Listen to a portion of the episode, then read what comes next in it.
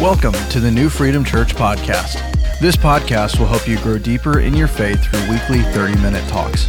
If you haven't already done so, go ahead and hit that subscribe button so you get each new episode as it's released. Now sit back and relax as God speaks to you through this message. There was a man who passed away and went to heaven. When he got to heaven, St. Peter, he got there and he said to St. Peter, Oh man, I made it. And St. Peter said, No, wait a minute. You got one more thing before I can let you in. And he says, What's that? What's that? He says, You got to be able to spell the word love. He goes, That's easy. L O V E. He says, Come on in. So he's there, and St. Peter says, Well, I got to step away from the desk here for a few minutes. Can you cover for me? The guy says, Sure, I'll cover for you. So he stands there, and a few minutes later, his neighbor comes up to heaven. He goes, Wow, what happened to you? You were in such good health. He said, Well, I was in a car accident and I died, and I'm up here I'm, I'm to enter heaven. And his friend says, Wait a minute, you gotta, there's one thing you have to do before you can get in. There's a test we have, you have to take. And it's a spelling test. He goes, What's that? He goes, Can you spell Czechoslovakia? what that tells me is see, what we're guilty of is we make sure that some people have to do more than us to get into heaven. We want to judge them, you know, oh man, they really, really, they're up there, they're, they're, they're going to go to heaven. Those people, he shouldn't be here. They don't live as good of a life as I do. They don't live the right way. They have some faults. Huh. Anybody here have faults? Anybody here have sins? If you don't think you do, you're lying, the Bible says. But today, I want us to talk about something that's extremely important in my life and has been. And I learned this three ways. I learned it from my loving wife and from my daughter and from a pastor friend. What that is is called a word called forgiveness. Forgiveness. Forgiveness is one of those things that can ruin our lives. Unforgiveness, not forgiveness, unforgiveness can ruin our lives. If we hang on to things that we haven't forgiven people for, they turn into bitterness. And bitterness will destroy us will destroy us. I was in a church that split, and the pastor took, oh, we were members there, and he took 80% of the people on a lie. And so there were like 12, 14 of us left in the church, that's all. And we hosted a community Thanksgiving. Imagine that. Thanksgiving uh, service for the whole community. And this man who split the church, who split up friendships, who split up marriages because one went, one stayed, or family stayed. Friends that we had forever, we didn't see them anymore. It was terrible. But this is, a, this is about three years later, and we have this service, and all the churches would participate in it. And this service, this particular man and his church came, and they participated in the service. And we held it at our church. I wasn't the pastor yet. I'm sitting at the back, and I'm going, God, how could you let that man come in this church after what he did to it? How can you allow him to be here? Oh, I was so angry. I didn't know I was angry until I saw him. This anger and this unforgiveness welled up in me, and it was terrible. If it hadn't been in our church, I'd have left. Well, the service went through, and, and after service, I'm standing out in the area where we're having refreshments, and he's standing in the sanctuary. And I'm standing there, and again, I'm going, Lord, how on earth could you ever let this man here? after what he did to families, what he did to friends, what he did to this church. And the Spirit said to me, Dennis, You can't feel that way. I go, What do you mean I can't feel? He says, You can't feel. That's a Christian brother. You cannot hold that feeling against him. You can't do it. Of course, I'm arguing with me. You ever argued with God? Never win. And so I'm standing there and I'm, and I'm looking at him, and the Lord says to me, Spirit said, Dennis, you need to go talk to him and apologize to him. I go, What do I have anything to apologize for? I didn't do anything. He's the one that caused all the problem. He says, Yeah, but now you have a problem. You have a problem of unforgiveness, and you can't harbor that. If you want to be the man for me, you say you want to be. So I said, I'm going, Lord, I'm not going. I'm not going to talk to him. I'm not going over there. I'm not going near him. I want him to leave. And so I find myself walking toward him. Someone is pushing me in the back. And I'm walking and walking, and finally I get to him and I see him. I go, and I'm, as I'm walking, I'm going, Lord, I'm not talking to him. If you're going to have to speak through me because I'm not talking to the man. So I get to him. He goes, "Hey, Dennis, how you doing?" I go, "Will you forgive me?" And he goes, "This is the, this is the kicker." He goes, "What for?" I harbored all this bitterness and kept it in, and I didn't realize it. And he didn't even know I was upset. Most of the time, people that you want to uh, forgiveness from don't even know they hurt you. Unforgiveness only was hurting me. He didn't know what was going on. It just, and, and when I said that to him, I got to tell you, it felt like a million pounds lifted off my shoulders. I felt like I could float. I was free. Well, long story short, uh, he was he's a pastor, and he and I became. We got back our friendship back. We started walking together, and and he eventually died a few years later, and I had the honor of preaching his funeral. But that unforgiveness could have destroyed me. Also, in three months' time, the Lord put me in the pulpit. It was something that was holding me back, and it was unforgiveness. There could be something in your life that's holding you back, unforgiveness or something. Maybe you don't even realize it. I didn't realize that I felt that badly about this person. But show me there might be somebody, because I know somebody has hurt you. I know somebody has disappointed you. I know somebody you'd like an apology from that you're never going to get. But forgiveness is for you, not them. Forgive, unforgiveness is a sin. It's a sin. Even, it even says, so much so, it even says in, second, in uh, Corinthians, uh, when they were talking about uh, the Lord's Supper, it says this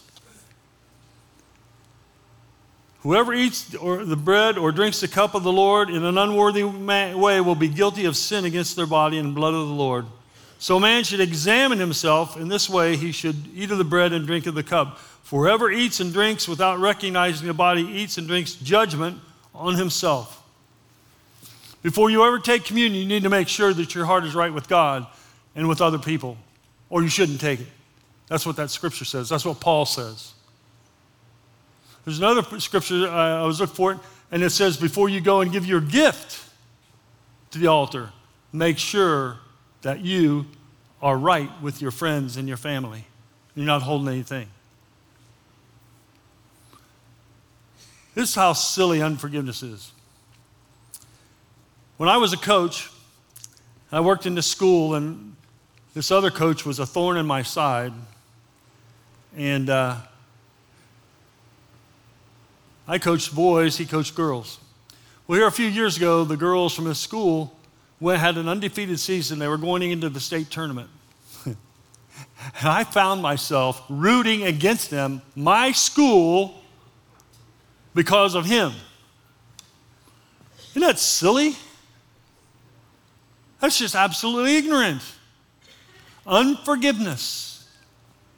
Unforgiveness. Now, sometimes you have to give, forgive somebody and you'll never ever be able to talk to them about it, but you still have to do it in your heart because your heart's the most important place for the unforgiveness to be. Because you can say anything, but do you mean it? We say a lot of things we don't really know what we're saying. We don't really mean, mean like, I love you. What's that mean? We use to throw that word around like crazy.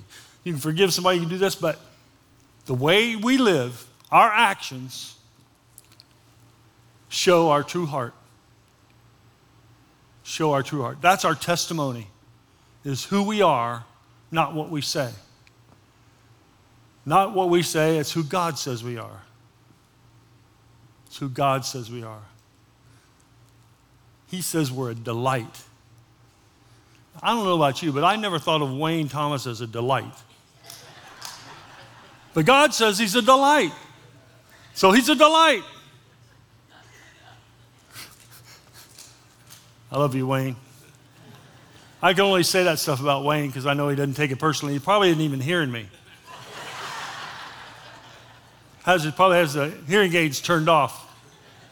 But we're going to look at a story today, and it's, it's often called the story of the prodigal son, but nowhere in Scripture does it call the, the guy a prodigal. He says he was guilty of prodigal living. Prodigal living is what his guilty was. This story has three characters in it. It can be called a lot of things besides the story of the prodigal son. Mine says the pro- parable of the lost son. It can be called the parable of the forgiving father, or it could be about the third, it could be the parable of the entitled son. Because there's a third person in who was entitled, and he got mad because he was entitled because he didn't get what everybody else got. So as we go here, we're looking at a man had two sons. The younger of them said to his father, this is in Luke 15, chapter, uh, chapter 15, verse 11. A man had two sons. The younger of them said to the father, Father, give me the share of the estate I have coming to me. So he distributed the assets. Not many days later, the younger son gathered them all, and he had traveled a distance to a country, and he squandered his estate in foolish living. After he spent everything, a severe famine struck. This son went to his father and said, I want my, I want my share. Now, what's a share? Well, in biblical, for, biblically, it says that two sons, the oldest son should get the biggest share and uh, uh, two thirds of the estate, the younger son, one third. So the younger son got one third. And he turned it into money and he went and blew it. See, also in biblical times, we have to understand that sons represented their family. So, as sons were, their families were thought of. I remember this used to bug the heck out of me. My parents would say, Dennis, if you get in trouble, you're a reflection of us. It makes us bad people. That's what was, that's biblical. At the time, I didn't know it was biblical. I was just upset that, I mean, everything, I got to watch what everything I do, I, at least little thing I do wrong, it reflects on you. Anyway, so he got one third. The other son would get two thirds. He said he squandered it on foolish living, prodigal lifestyle. What's that mean? Well, a prodigal lifestyle is a, lifestyle that's wasteful, they spend money freely, and they, they live recklessly. Any, don't hold your hands up, but I'll hold mine up. Anybody ever been guilty of that? I have. All of us are if you want to use the word prodigal, are prodigals. We've all been places we shouldn't go, done things we shouldn't do, spend money we shouldn't have spent it, drank too much, maybe used drugs, I don't know, chased women, whatever it is. It's reckless living. It's rampant in the world. We think this world is so bad, but go back and read about Jesus' time. It's no different. That's what's sad. The, the way people lived in biblical times is no different than the way we live today. What on heck is wrong with us? Why haven't we learned? Why haven't we learned how to live the way we should live? You know, why don't we, why aren't we the most loving, the most generous, the most forgiving, the most merciful people in the world? That's what we're called to be. He goes on to say, a severe, uh, verse 14, a severe famine struck the country and he had nothing. Then he went out to work for one of the citizens that could, country could send him to field to feed his pigs. Now, the people that were hearing this story would have gasped, pigs. I couldn't have made it back then because I love bacon. The guys, before I left, I have this sign at my house. The guys in the men's Bible study, or men's breakfast gave to me says, "In case of emergency, administer bacon." I love bacon. I eat bacon about every day. But from back then, that was unclean. The Jewish people had nothing to do with pigs. Nothing. Absolutely nothing. Were, it was low. It was terrible. They, uh, they, they, they didn't want anything to do with them. They didn't want to touch them. And there this man was feeding them. And we even find out that later he got so hungry he wanted to eat the food they ate. Again, the people in the audience hearing this would have just been, oh my goodness, this guy is really bad. So here we have a young boy who got a third of his father's estate. Now, also, it was if, if estates were divided between the sons, the father, if he was alive, still got some got profits from the estate. So the father was taken care of. So now we'll find out a little later when the older son was was upset. It's probably he's thinking, man, I gotta I got to give my father more of my money now because I'm the only one supporting him. Because my other brother just spent all his, he's got nothing left. Nothing left. It said, when he came to his senses, verse 17, it says, How many of my father's hired hands have more than enough food? Here I am dying of hunger. I'll get up and go to my father and say to him, Father, I have sinned against heaven and in your sight. When we sin, we don't just sin against another person, we also sin against God. Why? Because that person is made in God's image. See, some, what we think sometimes are little secret sins that we have or sins we hide that we haven't let go of yet. We don't realize how much they affect more than just us. Or how unforgiveness affects more than just us. It affects other people, it can affect our family in so many ways.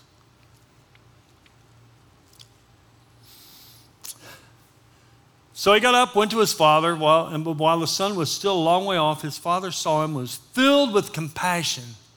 Filled with compassion. Compassion is a, is a, is a strong, strong emotion. He threw, he ran, he threw his arms around his neck, kissed him, the son said to him, Father, I have sinned against heaven and in your sight. I'm no longer worthy to be called your son.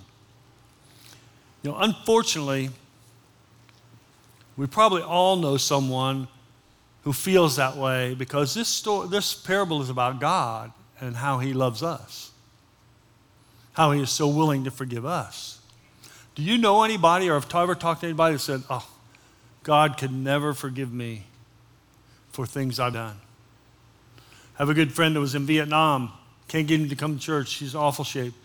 Dennis, you don't know what I did over there. God could never forgive me for that. Some of you might be saying, well, God could never forgive me for this, that, or the other. You can't out sin God's forgiveness. You can't out sin His forgiveness because He is always there, just like this, waiting for us. Just like the Father here. It says the Father, what? He ran. He ran to meet Him threw his arms around his neck and kissed him. See, even back then, I like this rule, this law. Older men weren't supposed to run. That's really probably a good thing for all of us to remember. Not all of us, some of us. Because as we get older, I find myself thinking I can do things I can't do. I used to be able to do them, can't do them now. I broke my wrist. I had to have surgery on it because I was doing something I shouldn't have been doing. I thought I could do, but I couldn't. I was playing pickleball. My wife told me not to. Dennis, don't play. Don't play. I know you. You can't play for fun. Oh, yeah, Joy. I'm 72 years old now. I can play for fun. I don't need to win anymore. She says, don't play. But I did. And sure enough, we were playing and, and just hitting the ball around, and somebody decided to want to keep score. Bad idea. So there was a ball hit. I went after it, and as I went, my balance is really bad. My wife's up here worried to death I'm standing too close to the edge. And, uh, and that's why I move around a lot too, because my balance is bad, so I have to keep moving. I can't stand still. So, and I went after this ball, and what I did, I caught my foot and I tripped. I went headlong, flat out, into the net, into the, into the uh, court. I broke my glasses, I cut my eye, skinned up my knees, and in the palm of my hand. My wrist hurt really bad, but I'm laying there, and they turned me over and said, Dennis, are you okay? Said, Oh, we got to stop that bleeding. Are you okay? I said, Guess what I asked? Did I get the point? right then, guess who flashed before my eyes? My lovely wife. I hate it when she's right. She's right too much. But I was doing something I shouldn't have done. I was telling somebody this morning, somebody told me, said, Dennis, when you get to your age, and I'm not old, I'm still young. I'm not old like Wayne. And, and uh, it says that what happens is your mind writes checks that your body can't cash. And that's me. So I got to learn, again, who I am. I have to be smart about what I do and what I don't do. But he ran. And, and back then, old men were not supposed to run. But he ran, not only ran, he ran to his son who had spent his money made his name bad in the community because of the way he lived. Here he is running to meet him. I, I picture it. I picture him, if it was me, I'd be sitting on the porch every day just waiting. Is he coming? Has he come back yet? I mean, I don't know how many years. It doesn't say how long he was gone. But he ran to meet him. So he told his slaves in verse 22 father told his slaves, Quick, bring out the best robe. The best robe was a symbol of for an honored guest. Sandals on his feet. Only, only servants did not wear sandals. He had been a servant. Now he's a servant of his father. But his father said, No, no, no, no. You're my son. I don't care where you've been. I don't care what you've done. You're my son. Put some, put some shoes on your feet. Put some shoes on your feet. And bring it, fill, and bring the fatted calf and slaughter, and let's celebrate.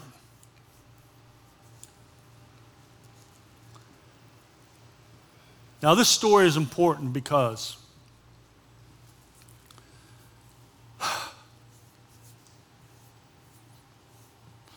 all of us know a prodigal. Could be a daughter, could be a brother, sister, could be a mother or father, could be an aunt, uncle, could be a friend. There are people who are living the way God doesn't want them to live, and He wants them back. He wants you back. See, God's not mad at you when you do wrong. He is not mad at you. He is waiting for you to call His name so He can make you clean again. There's no sin that you commit, can commit that's beyond God's forgiveness. Now, if we take that standard for ourselves, what's that mean? If we have someone who returns that's been living a way that we don't agree with or don't appreciate with, and they come back, do we accept them with open arms? Do we have a party? No. We do this. What's wrong with you? What are you, what are you thinking living that way? You know what they're going to do? They're going to turn around and run back to the same way they came from. See, as parents and as Christians, we want to influence people by the way we live, right? There's a saying you can't influence someone and antagonize them at the same time. If you want to antagonize and keep bringing it up with the people do this, they're never, they're never going to come around.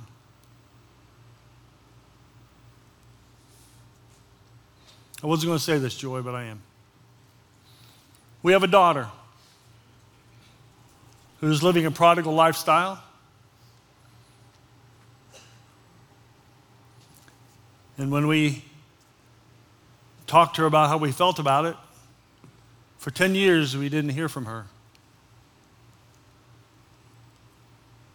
See, I think we antagonized instead of influenced. So we were always trying to fix it. You know, I'm a fixer. I don't know about you. I, I, I can fix anything. I fix people. We can fix. We want to fix everybody. We got all the answers, right? And God said to us, Dennis, said, Joanna, you, you can't fix her, but I can. Don't get into my business. He says, You do your part, let me do my part. Your part is to love her and pray for her. Then you let me do my part, and I'll change her. May not be tomorrow, may not be five years, it was 10. But the story ends really good.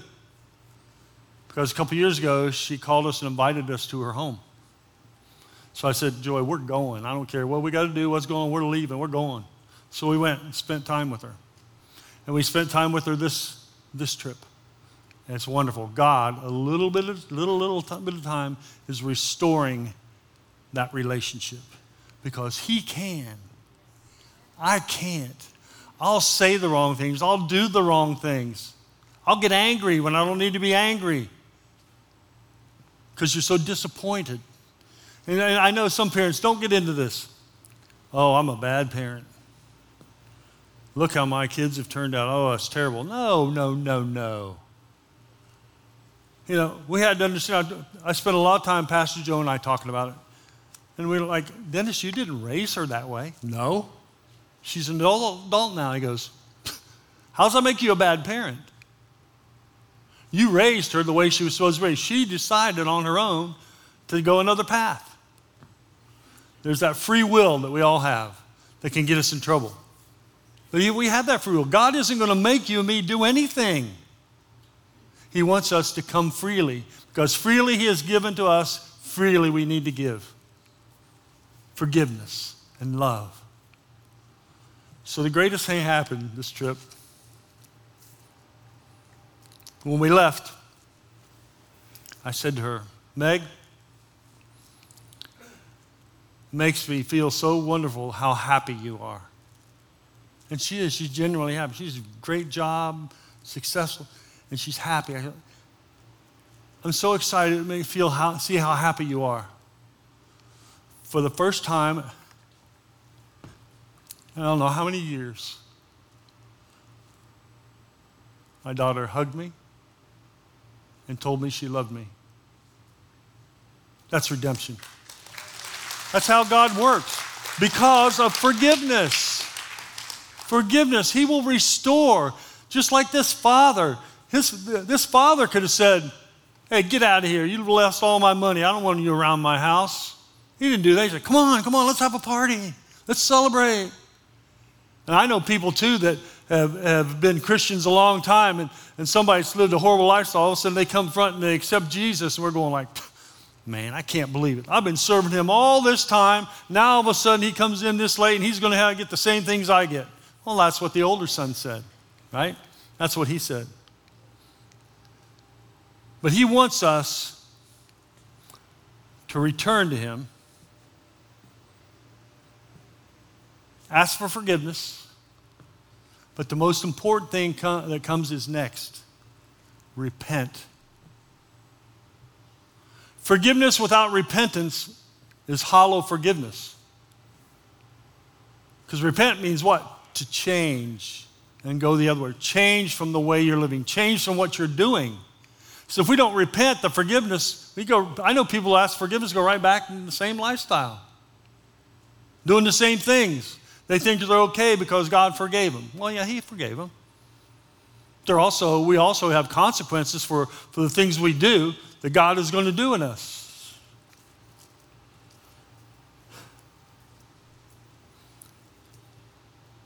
See, when we ask for forgiveness and we have to go on to repentance, see, God gives us that choice. He's not going to ask, He's not going to make me to ask for forgiveness. He's not going to make me repent we have to open our hearts and our lives and know to return to Him that He's just waiting there, just waiting for us just waiting for, for his children. We're his children. Think about this, as, parents, uh, most of you here are parents. What's it like? What was it like when your kid used to come and crawl up on your lap and snuggle with you? And tell you, tell, and they told you they loved you. That's what I picture God wants. He wants us to just crawl up in his lap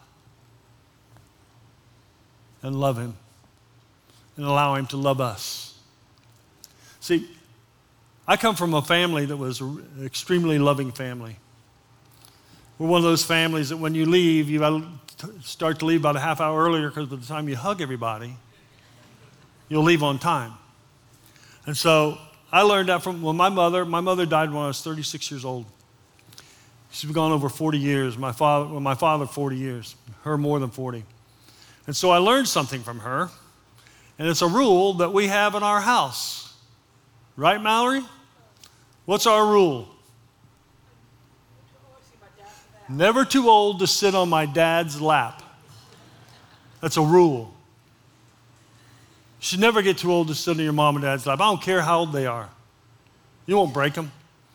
My mother, I was, I was a grown man. I'd sit on her lap every time I saw her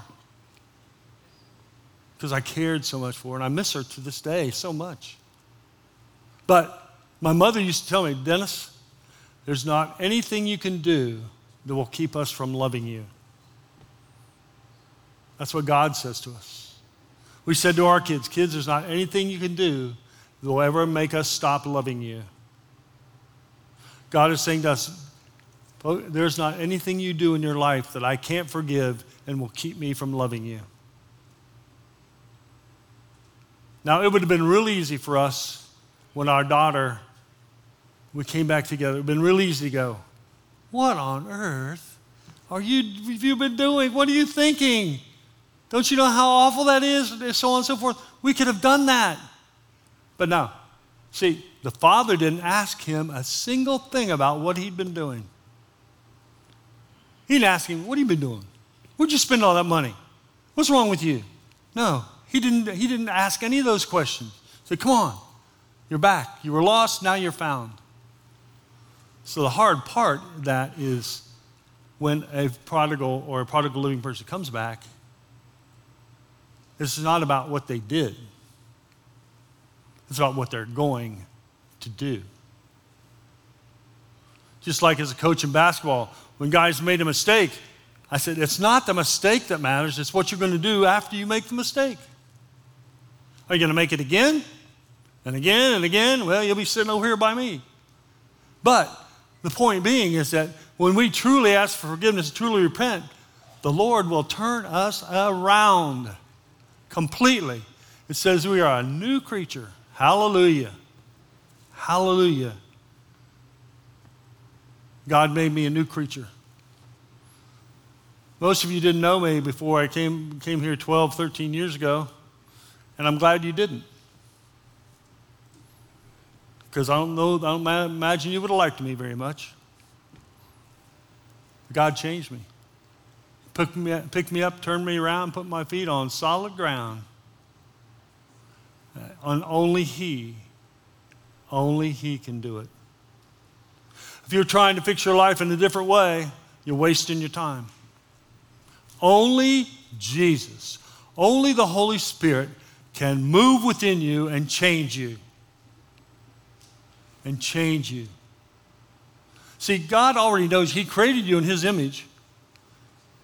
And so, He already knows you. He knew you together. He knew you. He knit you together in your mother's womb. He knows everything. He knows what we're going to say before we say it. He knows every thought we think. He knows everything we do. We've everything we've done. Why do we think we can hide it from Him? We can't hide it from Him. He wants us to tell him. Crawl up on my lap, Dennis. Tell me all about it. Okay, I can do that. That image resonates with me. And I love to hug my kids. I love to hug my wife. And most of you know I love to hug everybody. To me, hugging, hugging to me is a love language. It's not in the list that uh, Chapman does, but it's, it's a love language. I guess it's physical touch. But what I noticed during the, during the uh, pandemic, That's one of the things that people miss most was touch, human touch. Human touch. You know, why do you think they have babies in hospitals, crack babies? They want people to come in and hold them and rock them. Physical touch. Physical touch. And that can be taken to an extreme, but it's important that we are able to be so personal with our God that we feel comfortable enough to crawl up in His lap anytime. Anytime. I love when Mallory sits on my lap. I feel like I'm king of the world. You probably feel that way too about your kids. I hope you do anyway. There was a man with this story, painted a picture of this story. And he brought it back, and the guy looked at it and he goes, Nah, that picture's just not right. There's something not right about it. I don't know what it is, but try it again. So he tried a couple more times, the same thing. And finally, the last time he brought it back, he showed it to the man, and the man goes, Yes, that's the picture. This is what was different about the picture. The man was pictured painted running to his son with shoes that don't match. What's that mean? He was so excited that his son had returned, he just grabbed the first two shoes he could find and put them on and ran to him. We need to live our lives with shoes that don't match. We need to get excited about people when they come back, when they come to the Lord, you know, and, and, and we just need to love, we got to love people through all their problems. I'm sure nobody in here has problems. But if you do, you certainly like somebody to love you through them and love you in spite of how you act sometimes, in spite of what you do. But the Lord wants to change you. And the hardest thing to do for me was forgive myself. Forgive myself. Sometimes I still have a hard time doing that. But you know, the thing about it too, with, with Joy and I, we'll be married 53 years, I told you the other week. And all the things I've done, she's, once I ask her to forgive me, she's never brought them up again.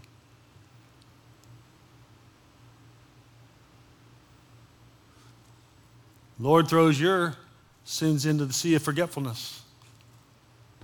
As far as the east is from the west. Just like his hands were on the cross, because that's what he paid for. Was your sins and my sins. When are we going to realize that the most important thing in our life, the most important relationship in our life is our relationship with Jesus Christ. It's the most important one that we have. Why? Because the Bible says so. What does it say? Seek ye first the kingdom of God. Seek Him first. Everything else will fall into place. But no, we want to put everything into place and then say, hey, Lord, bless us. Would you come over here and bless our life?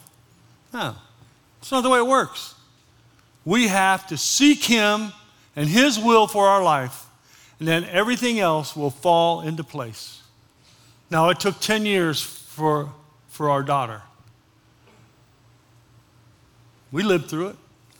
Wasn't fun, but we lived through it. Hardest part was for Mallory because she didn't understand why her sister wouldn't call. She loves her sister. Unfailing love, never ending love. She doesn't care. It's her sister. We're brothers and sisters, and we need to learn to forgive one another. There's too many petty things that we worry about and hold on to and hold against each other against other people in the church, against the pastor, against somebody in the praise team, uh, a Sunday school teacher, or whoever it is, somebody in the class. We hold on and, and want to gripe about things and, and worry about things that are so, so unimportant. So unimportant.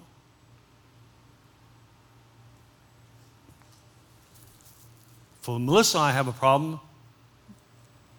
It's not her that's the problem. I learned this from Pastor Sue, dear, my dear friend. She said, If you can see the face of the enemy, they're not the enemy. I have a problem with her. We're not getting along. It's not us. There's somebody trying to get in between us.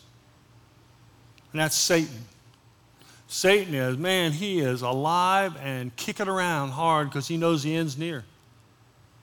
We have to learn to resist him. We need to understand that as soon as we have a difficulty with another person, we need to recognize what the difficulty is. It's Satan, it's not that person. We need to love and pray for that person. Not wait, so I'm not talking to them till they apologize to me. They hurt my feelings. Yeah, big deal.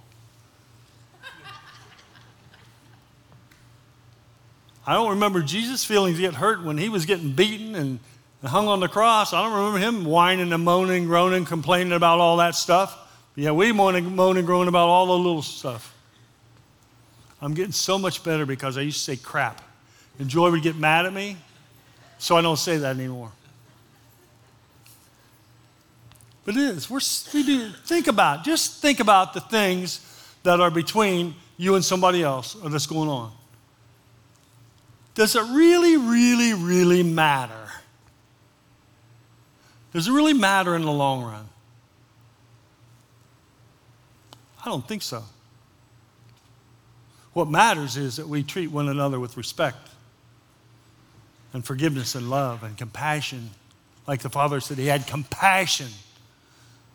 I mean, Jesus, what he even said on the cross, what did He say? Father, forgive them because and know not what they do. There's lots of times people do things to us, they don't even know what they're doing. They don't know what they're doing. Another way to say it, why do we expect people to act like Jesus when they don't know him?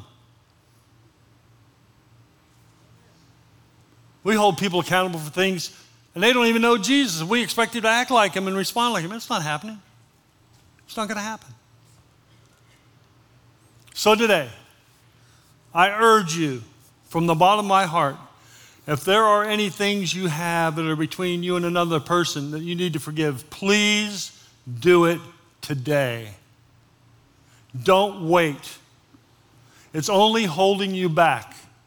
God might have an assignment for you that He can't give to you because you've got forgiveness, unforgiveness in your heart. And that becomes a, a huge barrier. A huge barrier.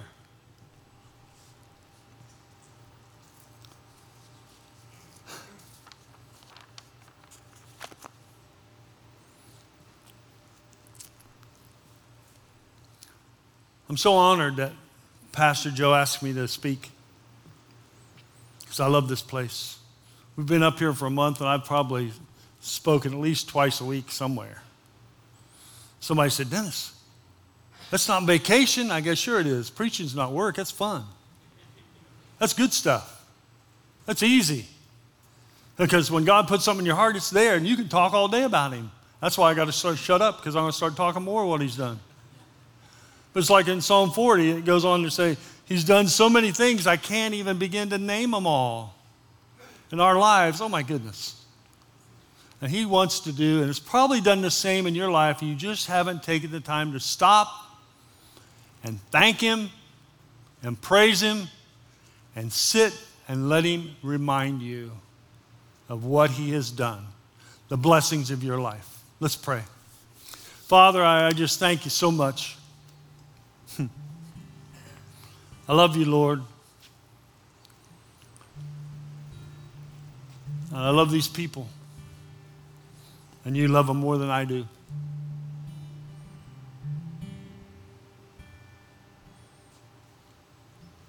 You so need to be the center of our lives so that you can also become the center of this church. I say this all the time. This church, a church will only be as loving as the people that are in it. It will only be as forgiving as the people who are in it. It will only be as generous as the people who attend there. Will only be as merciful as the people are merciful that go there.